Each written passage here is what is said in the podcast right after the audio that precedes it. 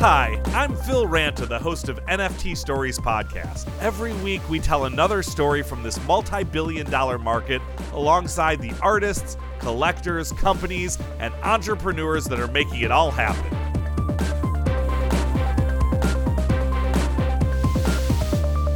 If you search the term weed on OpenSea, which is kind of like the eBay of NFTs, you get 382,000 results. Pot has 480,000 results. Smoking gets 399,000 results. Cannabis has 78,000 results. And if you're thinking, well, that's not too much, the word unicorn, one of the biggest animals in NFTs with plenty of huge collections dedicated to it, has 359,000 results. Marijuana is burning up the NFT market. But let's not write this off as basement dwelling slacker stoners. This is coming at a time when marijuana is being legalized all over the United States. The legal cannabis industry is going to hit $35 billion this year in 2022, up 22% from 2021. This is projected to almost double to $61 billion in 2026 and talk about a passionate community. Marijuana enthusiasts find each other through the clothes they wear, the concerts they go to, and a unique glossary of insider terms. Kind of sounds like an NFT oriented Discord server. So, on this magical 420 holiday, I wanted to find an entrepreneur in the NFT space focused on this intersection, and thankfully, met an executive from NugFTs, a utility focused project in the NFT space where holders have access to live weed, quote unquote, tastings at dispensaries. I'm not sharing his name because he isn't doxxed, which means he does not release his name publicly. This is really common in the NFT space for a variety of reasons, avoiding hackers, not revealing their side hustle to their bosses, etc. Before we chat chat pass, this interview was recorded before the launch of their project NugFTs, which is now out in the world. You can find it and buy it right now on OpenSea.io.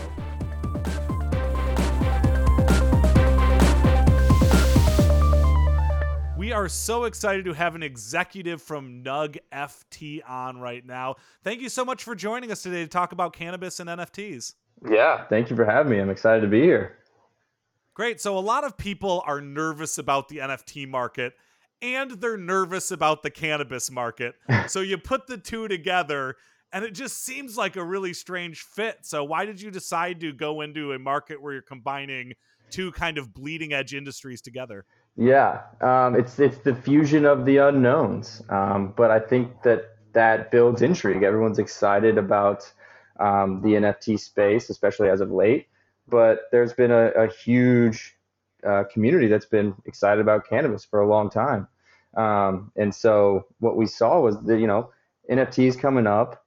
There's a lot of people in that community that are um, avid, you know, cannabis uh, enjoyers. They partake in in the cannabis space as well, and the the synergy just seems so logical and so serendipitous that we wanted to really dive in and create a space that was uh, accessible for both of those groups to come together. Yeah, I mean the one the one point of inflection I see the most between cannabis and NFTs is the internet fan culture, right? People who are 420 friendly, they wear it on their profile video, they'll make a TikTok about it.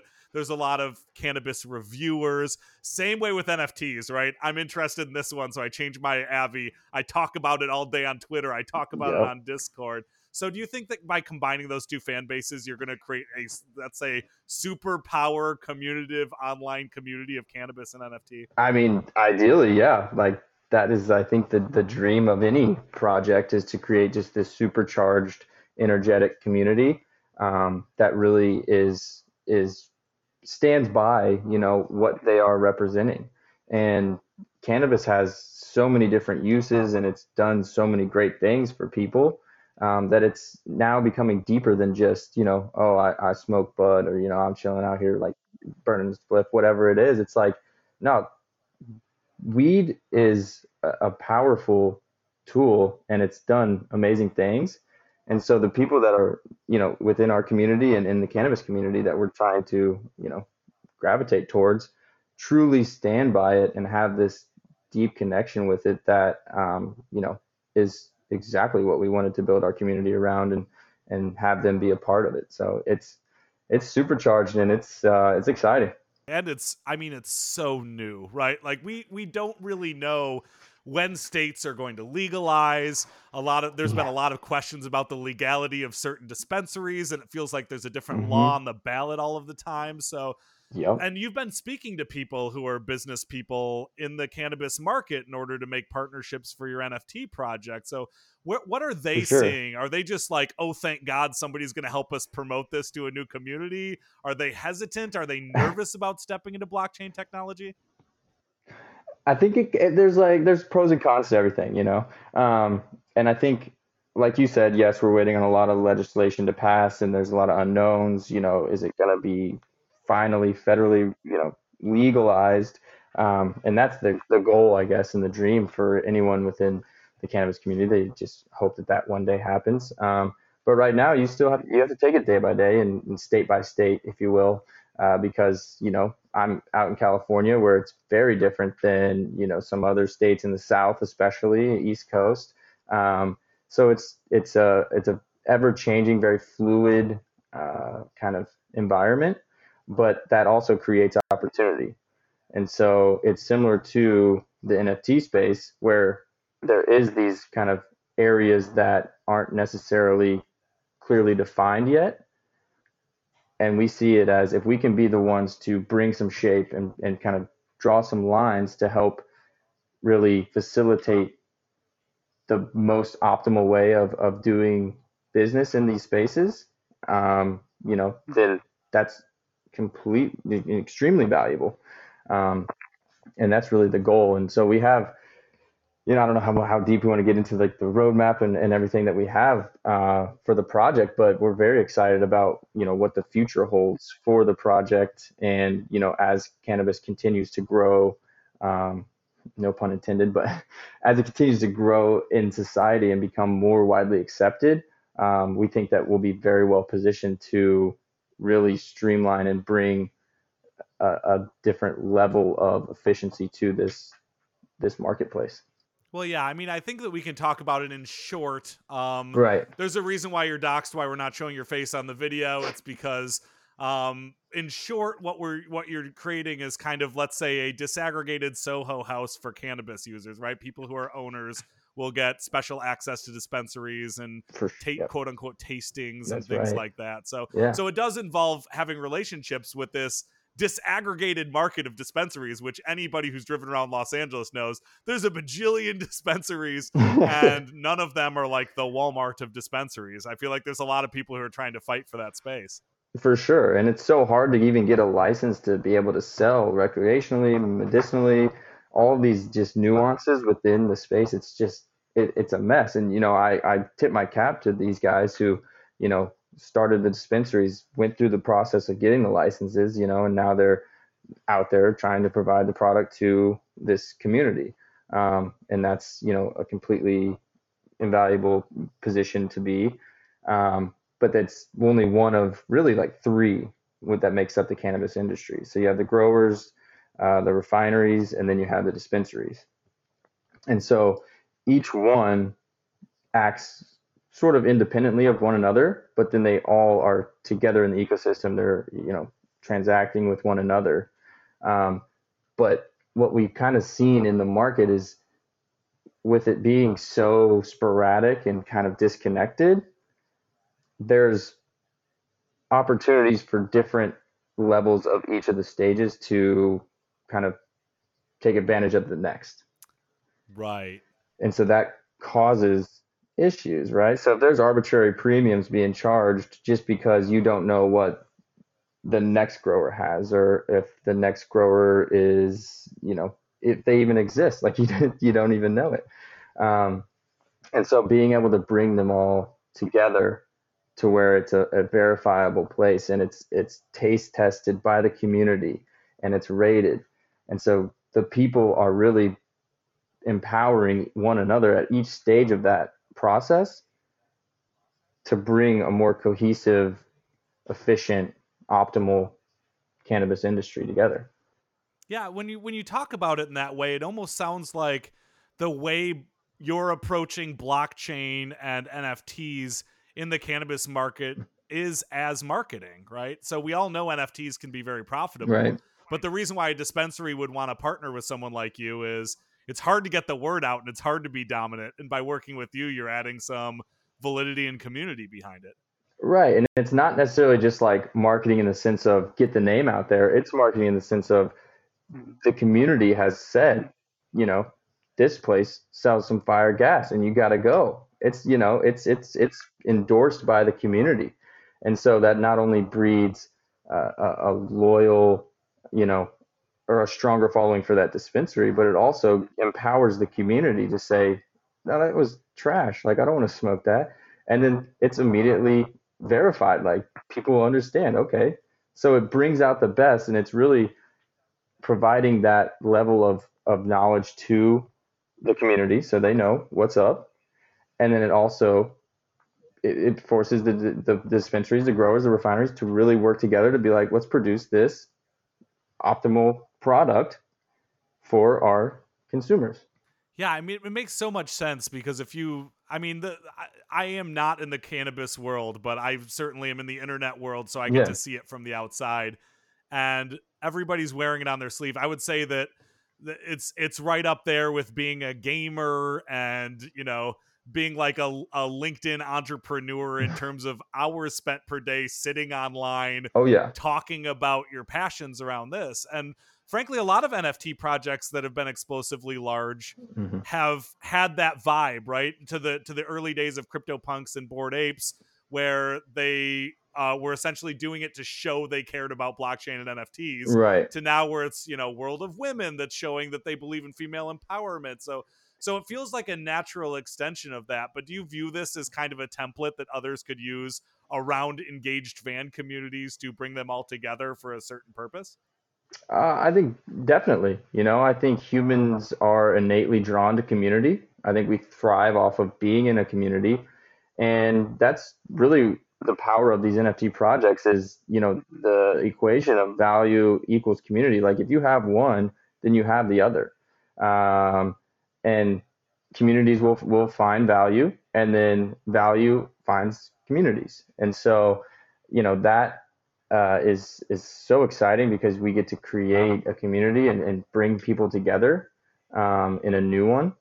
But it's still, uh, you know, it's it's a fusion of the two, and it, it makes it even stronger. And that was probably the most exciting part about it is whenever you really start to see and feel this energy come up within the community. People are talking about, you know, sharing pictures of their their bud and hanging out within like obviously the Discord or like online they're hanging out. But it's just it grows and it's exciting and um, I think that yeah, it's super empowering. Um, and I guess it can be replicated, but it has to be predicated upon something that people are truly passionate about and finding the true value in whatever it is that you're trying to center your your community around. Yeah. Yeah, I love that. Yeah.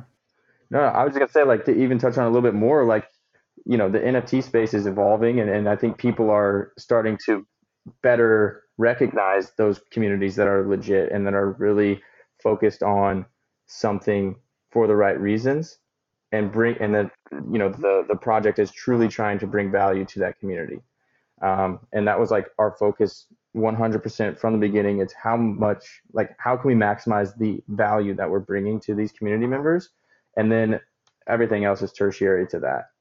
And so if you do it like that, you know, I think that's just it's it's it's the right way to do it, you know. Yeah, it does feel like there in the NFT world especially there's been this value gap, right? Where there's some people who say, well, it's $300 for this JPEG and the roadmap is you're going to get access to a Discord and then we promise we'll build other things, right? And then who knows whether it's going to be built. And Yeah. then there's some projects that say, Yeah. well, we're $50 and we're going to give you tons of stuff, right? And it feels like especially from the outside looking in that there's really the price discrepancies. It's really hard to tell which one is more valuable than the other one until the market validates it. So, um, do you believe that the future of these NFT communities like cannabis are about super serving your audience? Right, once you sell out the initial drop, how do we reinvest as much as we possibly can into the utility? I mean, I think so. Because at the end of the day, you can, you know, yeah, you can take all the, the proceeds and, and do something else. But it's if you're really for the community, then you're going to reinvest that back into the community. You know, you're going to find new ways to optimize their experience. And that's what we were focused on, especially with like partnering with dispensaries, having tastings, being able to provide that experience to community members um, to show them like, hey, you know, this is not only something that's super sick to have, and you can have your own unique strain of weed and you own that strain, um, you know, but you also get to talk to like-minded people. You get to try different strains. You get to go to different places and experience different things in real life, um, while also having access to this community within, you know, the the I don't want to say the metaverse, but the metaverse. Just to talk about that community a little bit more, I had this this moment of realization. It was maybe April of 2021 when I joined the Top Shot Discord. Mm-hmm. And yes, a lot of the rooms were people talking about how much money they made or that they pulled something rare or a low yeah. mint from a card or something like that. But there was also this room where people were just talking about basketball. Right. Right. And they, they weren't talking about the NFT at all. It was just a very cool place where basketball fans could gather and talk about basketball. And yeah. likewise, I think that the aha moment was where does somebody who cares about cannabis go? They can go on Twitter, they can find the right hashtags. Yep. Maybe they can find the right Discord, but what you're promising them is these are people that put their money where their mouth is. And in a way, that's a point of validation. So do you think that it's important that this isn't a free community and therefore it's going to be real cannabis fans for 100% sure? Uh, yeah, I, I think that's uh, also another strong component of NFTs. You know, it's there's certain structures surrounding like a community, almost from like a psychological standpoint. Um, but one of them is, you know, be like you're way more invested emotionally, and and you have a stronger sense of loyalty to a, a group or a community organization if you are truly putting up something of value to be able to access it. Um, and you know, we don't want to say like it's like a ticket, um, but it's an investing it's an investment in the community. And so you are a Nug FT holder that's exclusive, and then you have the access to do these other things, but you're naturally going to be more engaged, committed, excited because you're like, hey, you know, I I I worked hard for this and I and you know put something towards it and now I'm going to reap the benefits of what I'm in. Yeah, it's fascinating because in a way, a lot of the the NFTs that are built around fan communities like cannabis, it's it's in a way mm-hmm. kind of what happens to a free market when there's a membership component, right? Is the more exclusive the buy-in, the perception of of quality gets higher and higher, right? Like Bored yeah. Ape Yacht Club, getting in that club is extremely valuable, but it's valuable because it's valuable. Exactly. And the headlines of it being six figures to get in makes it even more valuable. And that's why yep. the Eminems and the Weeknds of the world are buying in because it becomes like a Gucci brand, right? It becomes like high end in order to be in this group when actually the group is high end because it's high end, right? So exactly. it's fascinating to see what happens prophecy. So like with success, NugFT becomes like the the what every cannabis fan wants to get the money to get into someday. Yeah. And you know, and then the best part about that is if it reaches that point, it's giving so much value to the community members that were, you know, already in it. You know, because if it if it has a good run on the secondary market, that's providing value to those that were, you know, with us in the mint or on the whitelist uh, or you know won one of the giveaways on Twitter. And so it's it's another avenue of providing you know value to the community. Um, but I don't want to see it as you know, just a, a quick, quick flip, get rich, go out. Like we have a long term roadmap that we're really excited about building out. Um, and, you know, we really are focused on rewarding the community members that are going to be with us and, and come along for the ride. It's it's interesting because I think there are a lot of flippers out there who are first of all just for the uninitiated in the NFT world, a mint is the initial drop and you keep the lion's share of that revenue. Um, once it resells, then everybody can set how much money they get from the resale. So they'll take 5% or 10% or 15%. And for a lot of projects that say we did a billion dollars in sales, that doesn't mean the owner of Board Apes or CryptoPunks gets a billion dollars because a lot of it is resale, so you get a portion of it. But then a lot of people talk about how much of that is reinvested back in the project. Do you have a feeling for what you think the right number is in terms of being a owner of this community Mhm. and project should be reinvested back into utility for the project? Are you saying like from the residuals or from the initial like mint proceeds?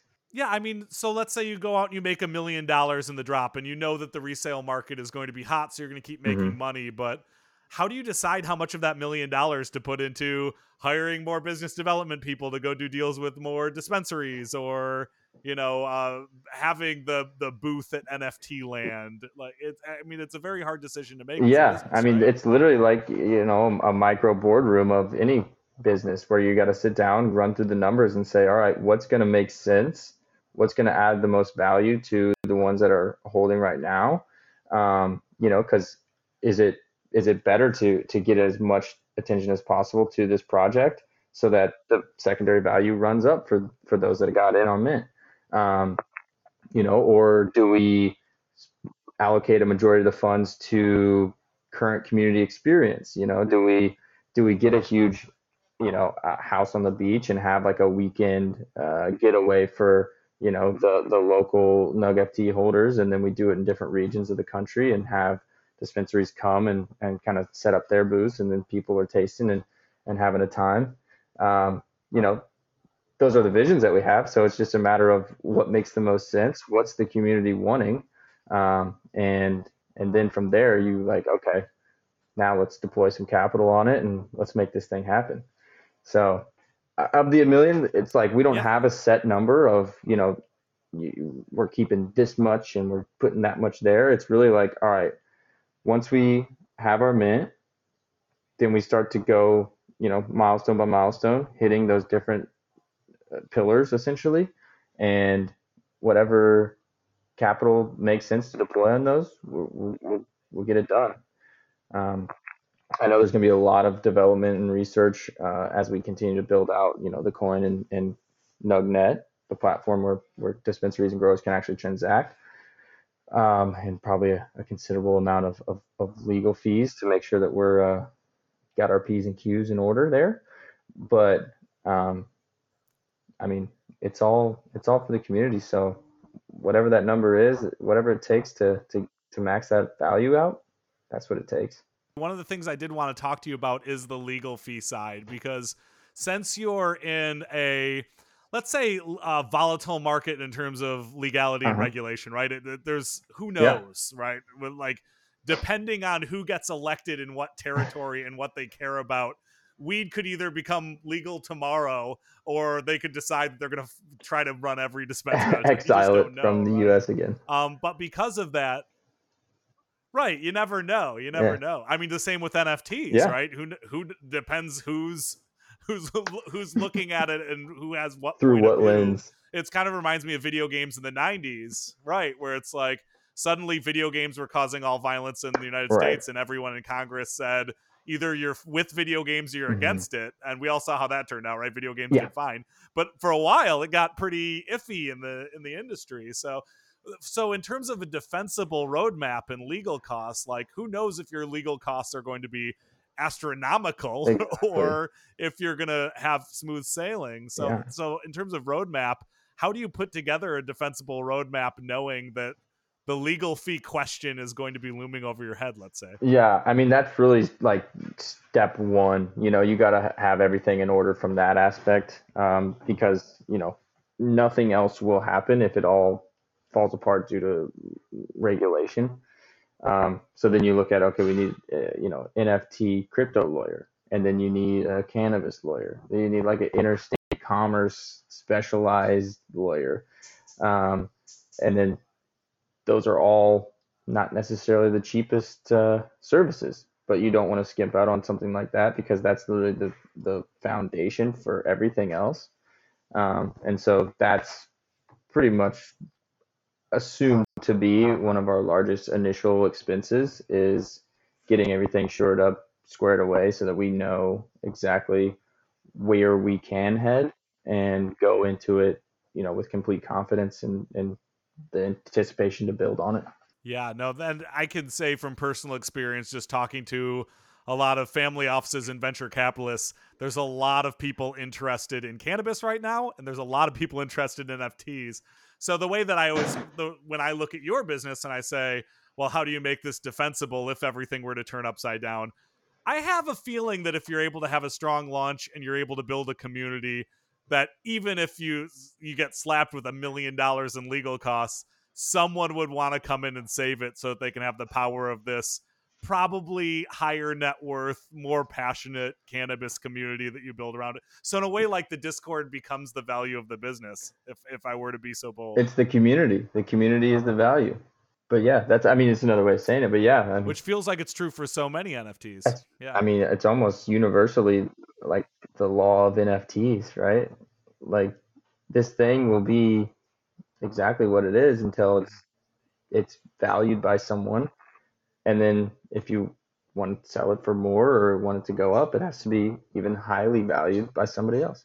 Parting thoughts in terms of the cannabis community. Do you think that this is something that a lot of people in the cannabis community are going to embrace the blockchain, the future of NFTs? Do you think that it might be uh, too cutting edge and too risky in an already risky business? Like, do you think there's going to be a lot of other use out there? Um, yeah, I mean, we've already seen some other projects around the, the cannabis space that have uh, come up. You know, uh, Crypto Cannabis Club has a, a, very strong community. I think it's a great project, and they do a lot of cool things for their community members um, you know, which hats off to them. I don't feel like it's a, a competition when you're really just trying to, to bring as much value to, to people within the cannabis industry. And so, you know, I, I love what they're doing. Um, you know, Stoner Cats was a, a, a, pretty big project as well. And, um, you know, I think that they're creating some, some cool content and it's engaging. And that's also another avenue and a very cool um, project so there are other things that are coming up, um, you know, and I think that that's just uh, indicative of the cannabis community being so strongly tied to cryptos and NFTs. I don't know what necessarily drove this kind of mass adoption within the cannabis community, but it's strong, and um, I think it'll just continue to trend that way. Absolutely, and I appreciate your time for this. If, if I hope yeah, so, I hope so too. If people want to find out more about your project, yeah. where should they go? Twitter at NugFTs Nation, um, nugfts.com. We have website. Then there's a, a full white paper at the bottom, and then Discord. You can get on there as well. I think there's a link in our link tree on Twitter. Has everything there. Um, but yeah, NugFTs Nation on Twitter and uh, nugfts.com. Well, thank you so much for your time. Yeah, I appreciate, appreciate chatting with me today. This episode of NFT Stories podcast is hosted and produced by me, Phil Ranta. Theme music is by Mike Constantini, and we're made possible by our friends at We Are Verified. This episode has now officially been minted. See you at the next drop.